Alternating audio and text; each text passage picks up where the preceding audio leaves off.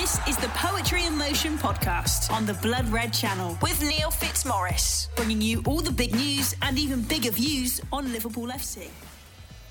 Hello, everybody. Welcome to another episode of Poetry in Motion with me, Neil Fitz. Uh, how are you? I hope you're well, and I hope you're you're getting by through this football drought. Uh, of course, that is the uh, the close season, waiting for the pre-season to start. Uh, it is agonising time, isn't it, for us? Let's be honest with you. And when there's no football on, you have to talk to your missus and everything. It's it's really difficult. Um, I hope you're well, whatever you're doing. Thank you for listening once again to uh, to uh, all of these um, Blood Red uh, podcasts under the umbrella, of course, of Blood Red. We've got Ali LaRouge as well, the lads. Hope you're all well. And um, whatever you're doing, uh, keep safe and enjoy uh, this podcast. Hopefully, I'm joined by Pat Smith. How are you, Pat? Very, very good. As you said there, the barren period without football is slightly better. We've got some Wimbledon and some cricket, but the best news is the transfer window opening today because that really is the sign of the season starting for me, Fitzy, isn't it? It really is, mate. We've done a bit of business, of course, already. Whether we do any more or not is down to Liverpool and the cloak and dagger that they work under now, which is great again. As an old fan of Liverpool, you never knew who we were signing until you read it in the papers. And then we went through a weird period. Theo Squires is with us as well, didn't we, Theo? That um, we suddenly sort of started hearing our names tossed around with every player going, and, and, it wasn't like Liverpool. But now we've gone back to those days of of sort of your phone pinging and going, "Oh right, we signed Jota," or you know, uh, names like that. And um, we've we've done a bit of business. Likely to be any more in this in this window? Do you think, mate? Uh, sorry to disappoint you, but as it stands, it's it's not looking like it. So, as well as uh, Pat getting excited about the transfer window opening, uh, it's pretty much already done for Liverpool, isn't it? Like the club are saying, that's it for the three signings. Um, maybe if I don't know an elite midfielder comes up who they desperately want, they'll make an opportunistic move for them. We saw them move six months early for Diaz, but as it stands, it is what it is. But then that's not necessarily a bad thing. Like it's easy to be envious when you look at Tottenham signing Bissouma, Richarlison, uh, Chelsea being linked with basically every forward going from Raphinha to Neymar. Arsenal done some good business. United going for De Jong.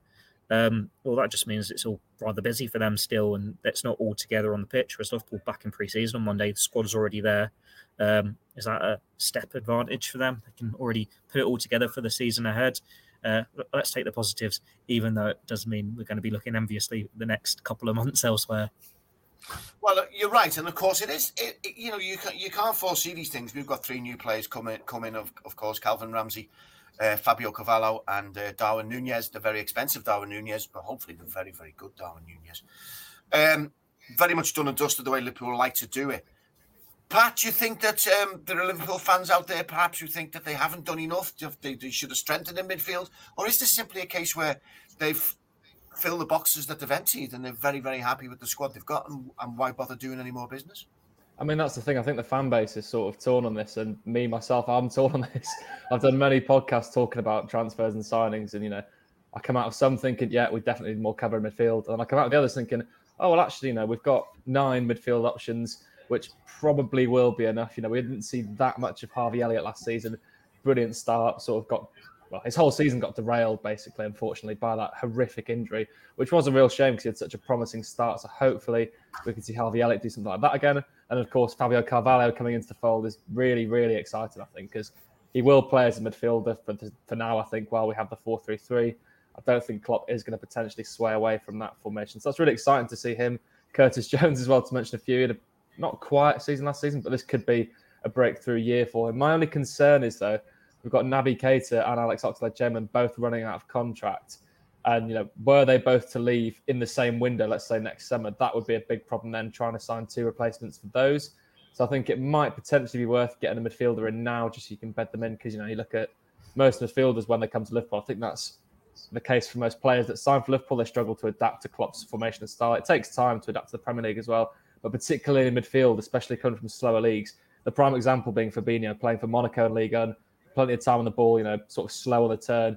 Really got caught out in the first couple of months, but now look at him, absolute machine.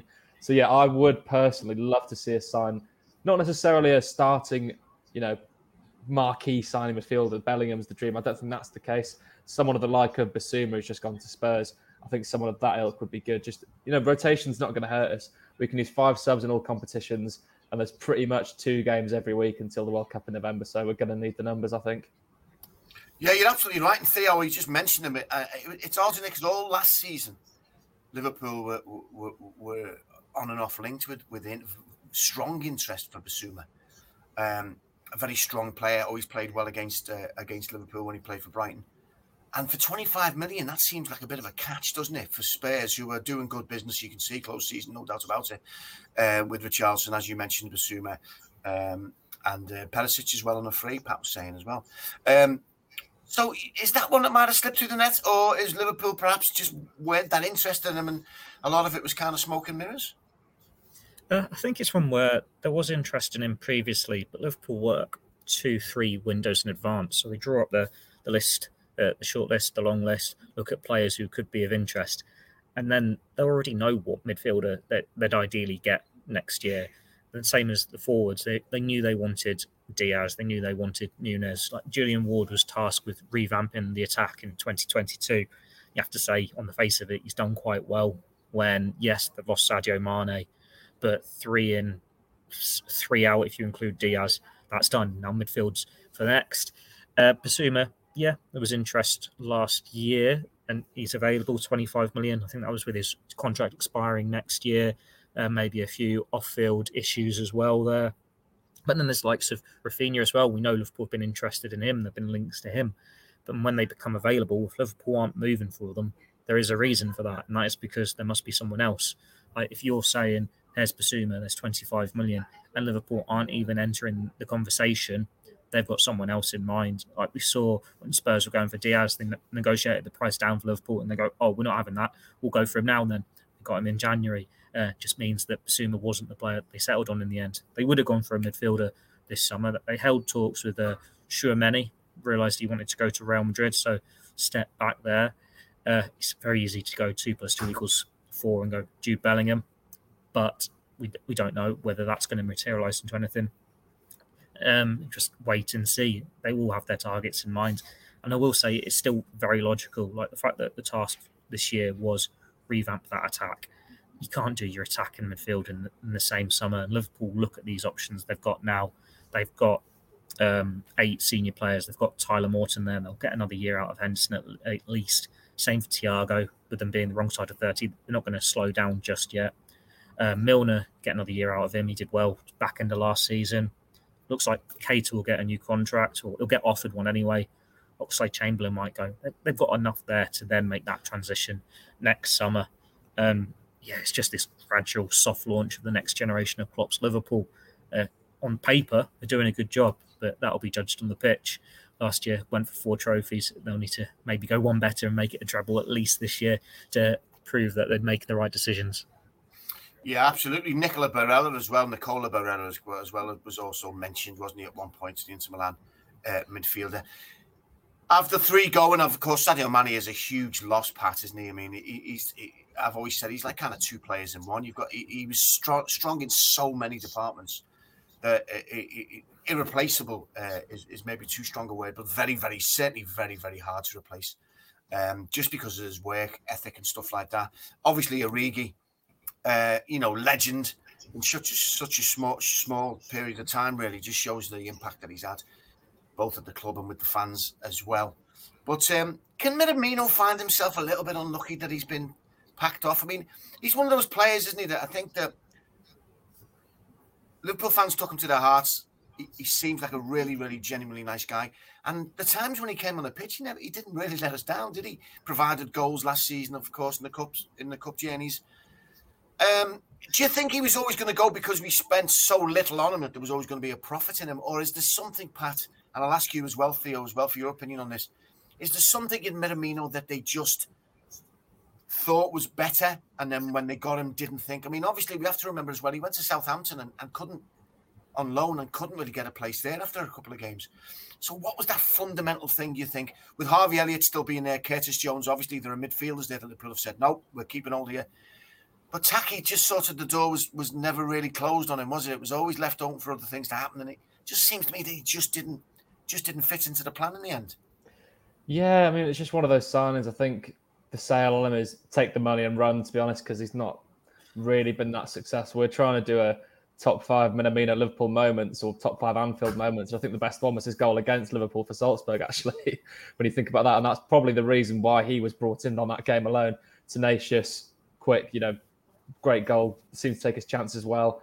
Seemed the ideal Jurgen Klopp player, but yeah, it just never really worked out for him, unfortunately. But that said, I think he scored like 10 or so goals last season in the Cups, you know, some big goals in big games as well. So he's clearly got that in the locker, but I mean, he's never really going to be taken that seriously as an option. But that's my main concern. There's lots of talk about the midfield switching from a three to a two, the lack of numbers there. And I think that's basically impossible because we now don't have the numbers in attack. You know, I think if anything, you should be reducing the number of attacking players, perhaps even switching to a 4 4 2 in some games, which I know will never happen. But yeah, losing three big names, I think that's arguably the area that needs someone brought in more than midfield, especially with the loss of Minamino, because I don't think it was, you know, plenty of talk about it, but I don't think it was that expected, to be honest, at the start of this transfer. And I think he was probably one of the ones you would have kept hold of just for the sake of rotation, because now it's looking like the backup wingers are going to be Harvey Elliott and Carvalho, who probably both want to play in that number eight role.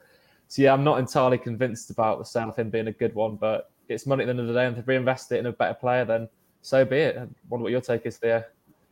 Um, I reckon part of it would have been Minamino's choice. Like he's had two and a half seasons where he's not been first choice, and it's letting him go to go and play elsewhere. Like you look at the options they've got, he's behind them all in the pecking order, and he knows he's not going to get that game time.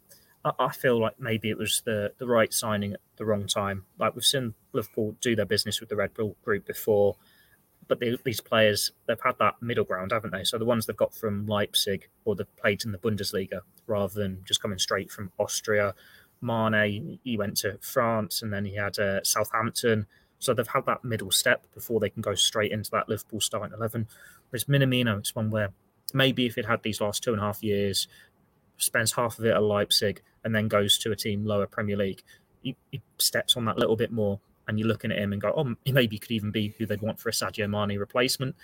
But at the same time, it was an opportunistic signing. He, he was signed to be this rotation option. They felt that it was a, a 25 million pound player they were getting for seven million because of that release clause in his contract. And you're not signing that sort of player to go into your starting eleven. Like at the time, Mane, Salah, Firmino were untouchable. Um, he came in and he did the job that was expected of him. Um, then they signed Jota, they signed Diaz. They've broken up the starting uh, front three. Minamino never took that step. It's just how would you look at him? Was he signed to break into that front three, and were they expecting a bit more? Or was he just an attacking reserve option, like the same as we'd seen with Origi? It was a very hard job for him to come in and break up a front three that had been for two, three years, just breaking all these records and untouchable and he was coming to a club mid-season when they were unbeaten for however long on the verge of winning the Premier League title, champions of Europe, champions of the world. Then you had the pandemic. They didn't have a full pre-season. There's all many, so many excuses for why it didn't quite work for Minamino. But if you look at him as a, a budget squad player who scored goals in the domestic cups, he did what they needed from him. And now it's like done. You've had your two and a half years. You can go go and start for a team that's potentially going to be challenging to get into Europe. Go and do a job, good job there. Goes with their blessing. Um, and are Liverpool short? It, it, depends how they set up because I don't think Carvalho will play out wide. I think he'll be more central, won't he? Whether it's in a 4 2 3 1 or as like a backup to Nunez or even as a number eight because uh, he's only played like a couple of times on the wing in his career altogether. Most of his time at Fulham as the number 10, with a few games as the eight and one or two up front. But they've still got Diaz. They know he can play on the right um, if they need him to. They know Jota can play all the way across the three. Look, Kaide Gordon, if he takes the next step, Harvey Elliott's there. Much rather give those youngsters opportunities when you've got five substitutions. Like if you want to bring some off the bench to change a game, you're not turning to Minamino, you turn into Firmino, you turn into Jota, and then if you're winning a game and you've got these subs left, you turn to your kids.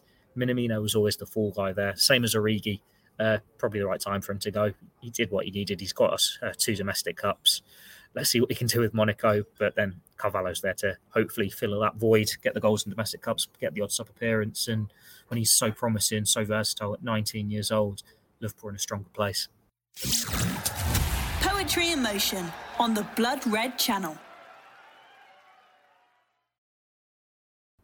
Yeah, well, Theo mentioned him. Let's talk a little about Carvalho and, and what Pat do you think he offers Liverpool as a player? Do you think, and if you were to, if you were to compare him to a player, uh, past and present um, at Liverpool, who, who, who do you think? Because a lot of people have been mentioning him in the in the same uh, breath as Coutinho, hasn't he? In that in that way of being able to drop a shoulder and move forward, uh, receive the ball outside the box, bring it in, uh, create chances, take chances. Sounds like a bit of an all all round package and, and something that we could be quite excited about. Oh yeah, it, absolutely brilliant player, really really exciting So I think the main thing, you know, we're talking about Minamino. Then he's actually 27. You know, people don't realize how old he actually is. And Carvalho at 19 has got so much time to grow, and Klopp can just form him into the player that he wants him to be. Yeah, really, really exciting for Fulham. Their main man of sorts, uh, playing in a number 10 role, which you know we don't have a number 10 role in Liverpool, so it'd be interesting to see whether he ends up as. I think he'll probably start in the midfield, to be honest, as a number eight, sort of pushing more forward, like we saw Harvey towards the start of last season, bit of a free role in midfield. But I think Klopp will inevitably form him into a false nine. I think he's going to be the Firmino replacement long term, or I hope he is, because he's got the skill set to do so. I think Coutinho probably is a very, very good shout for that sort of player. Um, perhaps not the skill out wise. He's definitely more of a central player. That's where he's been best for Fulham. And yeah, I mean, I'm really excited to see what, what happens with him this season. I think it's a really, really good signing. And let's hope he's as good as he is in the Premier League as he is in the Championship. Yeah, absolutely. I mean, obviously, a lot of the times that hasn't worked, and sometimes it has worked. We we have to, as we always do as Liverpool fans, have total faith in in the um, the backroom staff and, and Jurgen Klopp's judgment because he hasn't let us down yet, has he? And he seems like, as I've always said in the past, you can YouTube a, a selection of Titus Bramble moments that makes him look like a good player. So anyone's kind of showreel can be made to look fantastic, but he certainly seems to have the tools to be able to be an impact player. And uh, and fingers crossed on that. Theo, uh, Calvin Ramsey's brought in. Obviously, um, Liverpool have, have, rejected a bid by Notts Forest for for Neco Williams. Neco Williams had a, seemed to have a great season last season, but clearly isn't figuring in Liverpool's plans anymore. I don't think. Calvin Ramsey's come in. He's a young kid, young Scottish kid. What do we know about him as a uh, as a potential, um, you know, cover for uh, for for Trent? Uh, well, I think the club looked at him and they saw him as this ideal young player who can play the way they want their fullbacks to play. He had his breakthrough year in Scotland for Aberdeen last year, and he got a load of assists. And when you listen to his, first interview he did with the club, uh, there's so many similarities to Trent when he was coming through, like right from originally being a midfielder to just the fact that he loves to get forward, link up with his winner, winger, get crosses in or cut inside and shoot. Um, he's young enough to be at the club long enough to count as homegrown, even though he's come from Scotland. And he's just like ticking boxes. Like obviously, they've got a bit more uh, faith in him to go straight into the the first team squad than they did with say Connor Bradley last year, who's gone out on loan to Bolton. And it's just the start of the cycle again when he's so young and he's had this good season with Aberdeen.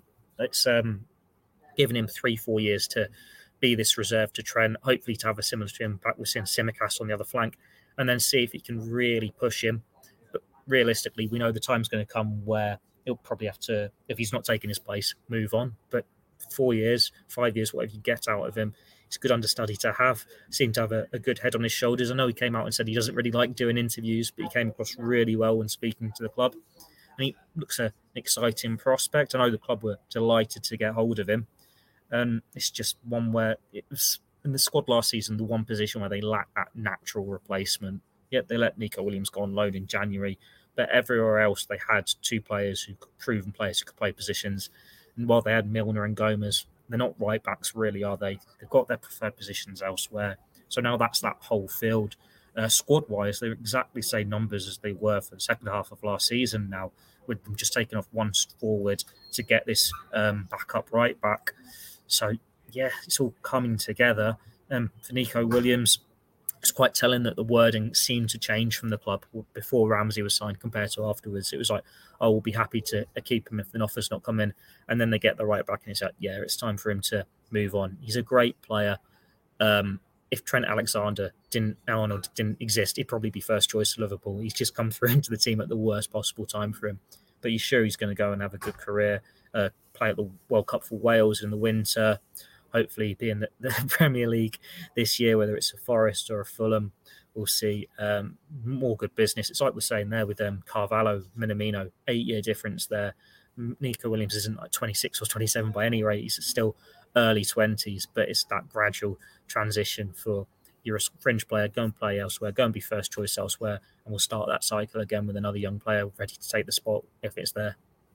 Yeah, and also Pat, they go with that. They go with it, all the goodwill of Liverpool fans, don't they? Because at the end of the day, as Theo just said, footballers deserve to play football, uh, and if they are in a club where they just happen to be in a squad where there's very little chance of them breaking through, as with Taki as well, let them go on and have a career and, and, and enjoy their career, and, and, and they go with the blessing, don't you? Because they're there on the bench when we need them. It must be very, very frustrating for players, young players like that, who just can't get it going. And in this Liverpool side, when we're talking about Carvalho, and we're talking about um, Sands like that, and, and the Elliotts. Let's be honest with you, Klopp's probably going to start with Thiago Henderson um, and and Fabinho, isn't he? And and and then the others are going to gradually drift in. So they deserve to go to other clubs and have a career because uh, because you know that's what they've signed up to play football for. So they go without a blessing, don't they? Do you think, Pat? One of the big decisions that's happened close season that it, that will that will um, have a positive effect on Liverpool is the five subs uh, just because we could feel, couldn't we, towards the end of last season, Liverpool were in still hunting for everything. I just feel with some of the games there that there was a little bit of tiredness and like, and, and rightly so. I mean, they played so many games, over 60 matches in a season. And this five changes uh, could will give an opportunity to, to rest legs during games and, and, and, and, and hopefully push on a longer season. Yes, an absolutely massive decision. Finally, logic has prevailed after years. We had Andros Townsend. I saw an article in the Echo of the Day talking to Talksport, and he was going on about, oh, Jurgen Klopp's moaned and finally got his way. Um, well, your manager, Frank Lampard, also really pushed for five subs previously. So he sort of shot himself in the foot there. But yeah, massive Liverpool, because we saw, especially towards the end of the season, you know, you got players playing 40, 50, sometimes 60 matches in a season no wonder the legs went towards the end of the season, particularly with Fabinho, because he's the one that sort of got, you know, rinsed and repeated in every single game the poor lad. But five subs is absolutely crucial. And, you know, you've got other fans and other players, managers complaining about it, saying, oh, it's going to really delay the game. Well, no, you can still make them in three periods in the match. It has to be a two, a two, and a one, or, you know, any sort of way you want to com- use that combination. But yeah, for Liverpool, I think it's really, really important. And we've got the depth. You know, we had it last season. It's frustrating when you've got Champions League matches when let's say you know we go two nil up, we can afford to rotate and bring on you know three fresh legs, well, six fresh legs in midfield. It would be the fact we could do that in the league now as well, especially if we've got matches wrapped up. I think it's really good for Liverpool, but I think it's really good for the game as well because we're going to see more of top quality players. Because no, you've seen lots of clubs are now signing quality depth. You look at Richarlison going to Spurs today. Is he a guaranteed starter? Probably not, but he's going to get a lot of game time because you can use five subs in all comps now, and that's what I think is the best thing to come out of this. We're going to see a lot more quality players, you know, playing more often, which is good. Perhaps a shame that we've seen Minamino and Origi go actually, because this would have been the year that they probably would have had even more game time, especially in the league. So yeah, I'm still going back to that point. I think we probably need another attacker just for the sake that we've got the use of five subs and pretty much two matches every week to the World Cup, as I said before. Yeah, absolutely. And talking about Andros Townsend, if he played for Liverpool, he needs seven subs and he still wouldn't get on. Um, it is interesting, though, isn't it? The preseason uh, is um, uh, the preseason youth has started, hasn't it, Theo? Yeah, the, the kids were back uh, this week. Um, one or two aren't because they're with the England under 19s in that final today. Um, but the majority of the youth were back this week, and that's how Liverpool like to do things. I think Pep Lijnders spoke quite early last season about it.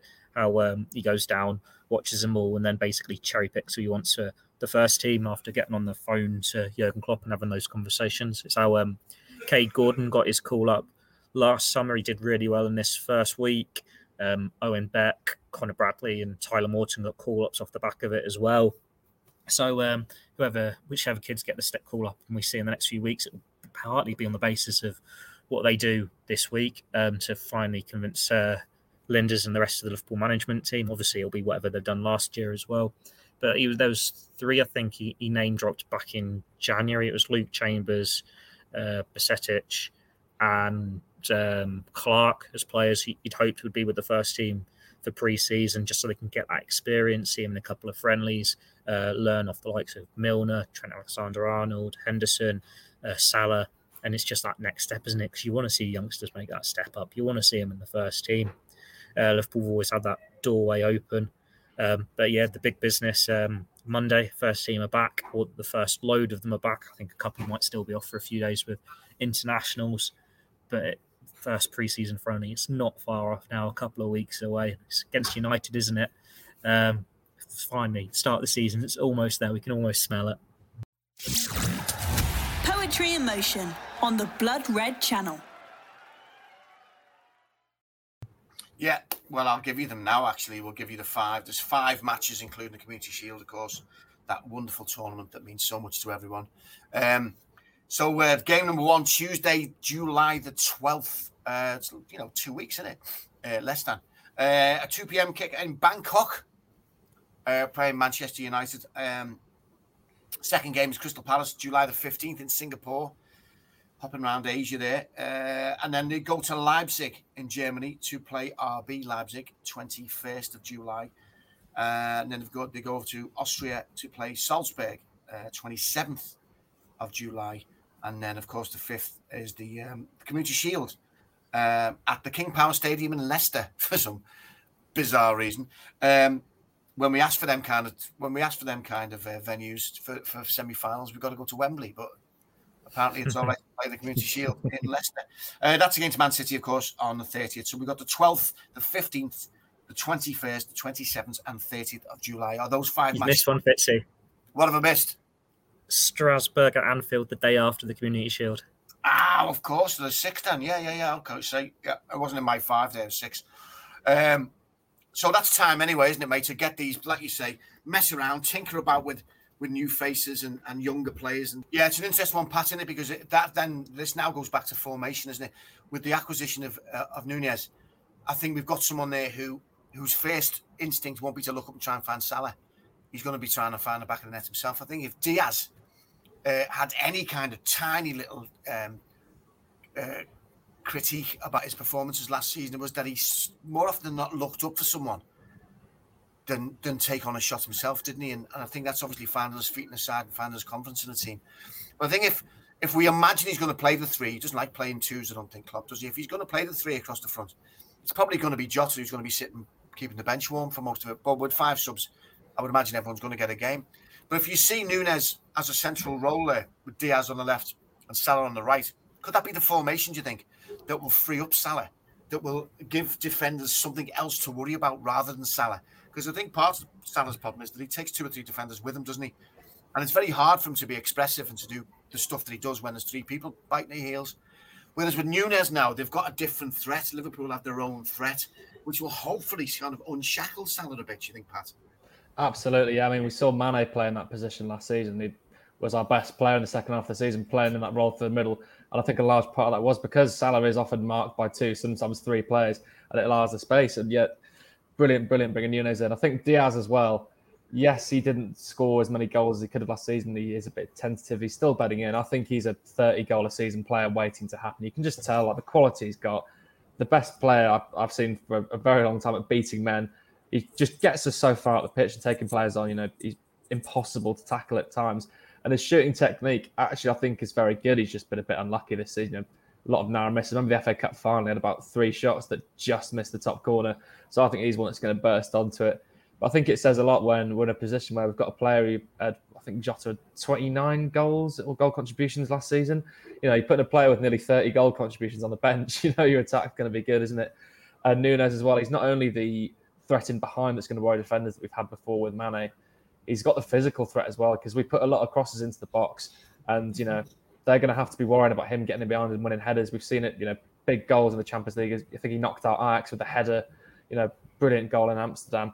But also, he can bring Salah into play with that as well, because a lot of times the ball's played into Salah's feet from behind him, from the midfield or Trent from defenders running in behind. Whereas now we might have a chance where Nunez is actually going to play the ball back to Salah's feet, which is probably when he's in his best position, really attacking the goal. Salah, isn't it? You know, bit of time, one touch, bang, finished, far post. You know, that's the moment we want to see, and hopefully Nunez can bring out the best game in him. It's comparisons to when he was at uh, Roma, isn't it, for Salah? Because that's where he played with Edin Dzeko, yeah. and they had a, a, great partnership, and that's the form that got Liverpool to sign Salah in the first place. Uh, with Diaz, it's um, he missed a few one on ones as well, but it's still remarkable to think he got a 20 goal season too, if you include what he did at Porto. So there's obviously a goal scorer in there, and it takes time to bed in. Like, not every player is going to come in and do 44 goals off the bat. Like you remember Luis Suarez, he I think only got like five, didn't he, in his first half season. Now I'm not going to say that Diaz within 18 months is going to be putting in Suarez performances, but it is this gradual bedding in, and it does. It's another bow in Liverpool's arrow, isn't it? It's not just get it to the winger and get them to get you the goals. Like we saw how dangerous Jota was in the air, getting in between men, and he's quite short, isn't he? So it became a point where defenders were looking for and able to take out that option. But now you've got Nunez, who's just going to bully them, get on the end of everything. It's another way Liverpool can score goals. They've got three really good attacking options who you could get, or four potentially, you can get over 20 goals here.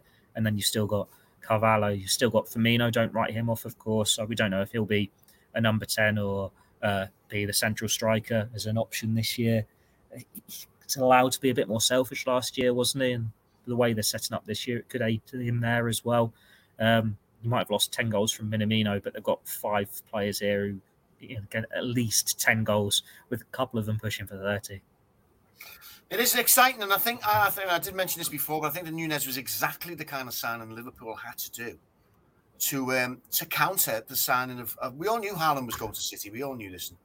This absolute guff about being a 52 million pound signing is absolute nonsense. It's near to 190 million, isn't it? Let's be honest about it. Um, but we had to, and, and it wasn't just a knee jerk. That's the beauty of this. This isn't a this isn't a Harry Maguire knee jerk reaction to a, a Van Dijk signing, is it? This is someone who we've watched for quite a while, who performed brilliantly against us in both legs uh, in the uh, Champions League, and is someone who's a very, very exciting player and someone who's popping up and emerging as one of the, the big strikers in European football now. So uh, it wasn't so it was the kind of I think it was exactly the kind of uh, that Liverpool needed to just make sure that the fans don't go well.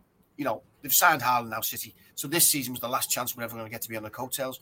We have a very, very, very strong squad. You look at how Chelsea have just been depleted, uh, as you mentioned, Pat, as well, and losing uh, Rudiger and Azpilicueta, and they're going to have a very. I mean, they were tipped with the signing of Romelu Lukaku to win the league next season. Look how that turned out.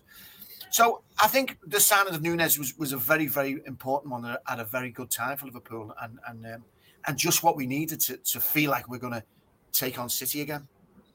Yeah, absolutely. I mean, Lukaku signing's probably got to be one of the worst in Premier League history if we're going down that route. The predictions from last season as well Which one, United or Chelsea?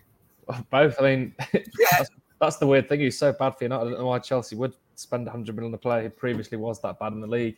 But yeah, I mean, you know, we've, we've all become accustomed to now trusting the Liverpool transfer team. They sort of know what they're doing, don't they? so I think Nunez is one that's yeah, a very, very smart signing. You know, 22 year old, 23 year old kid, I think he is six goals in 10 Champions League games last season is remarkable for one of the top strikers in Europe, let alone someone playing for Benfica who, uh, you know, he pretty much dragged them to the quarterfinals, Liverpool, last 16 quarterfinals put Liverpool in. Can't remember, yeah. You know, brilliant player. Big goal in Amsterdam to beat Ajax. Big goal at home to beat Barcelona in the group stage. Two goals against Liverpool in the knockout stages. I think he had 26 goals in 28 Portuguese league matches. You know, there's people saying that oh Haaland's playing in a harder league in the Bundesliga. I'm not convinced now that the Bundesliga is that much better than the league, the Portuguese league. Obviously, you've got Bayern who are head and shoulders above, but for the rest of the top Bundesliga teams, I think you'd probably have a tougher match against Sporting, Benfica, or Porto compared to let's say a Gladbach or a Leipzig or a, you know Dortmund who Rangers beat. Let's not forget. so yeah, I think it'll be interesting to see. The main thing with Nunez, hopefully so far he's got no sign of having any injury problems, whereas Haaland, obviously the big question mark over him is his fitness because he's had a lot of issues for a very yeah, young career so far be really interested to see if he can stay fit, especially in a system such as City's where he's going to be pressing a lot more, running a lot more. Let's see if his legs can hold out. Yes, indeed. Well, we got there, guys. We got to we got to a, a, a, a, proper podcast length, and it was really, really enjoyable. very, very exciting as well. I think the message to be had is just yet again faith in the business that Liverpool do. They know exactly what to do, and as Theo said, they, they're two or three windows ahead. They know exactly what they want. They know exactly who they want, and they get the job done. Um, Spurs have made some interesting signings, so they could be a team to watch, although they will undoubtedly spares it towards the end of the season, won't they? Um, but uh, very interesting. Uh, we have uh, the pre-season starting again. I'll give you them dates: July the 12th, July the 15th, July the 21st, 27th, 30th, and then the 31st is the next day, isn't it, Theo? Yes. Yes. Brilliant, guys. Thank you very much. Lots to be positive about, lots to look forward about, uh, lots to look forward to. Uh, Theo Squires and Pat Smith from the Liverpool Echo. Thank you very much indeed. Uh, you can be you can get in touch with him as well at Pat Smith Sport and at Theo Squires Echo. And I'm Fitzy Fella. Only nice stuff, please. Don't insult me. I get enough of that off me, missus. Uh, listen, thanks very much, guys, and I'll see you all again soon. You've been listening to the Poetry in Motion podcast on the Blood Red channel.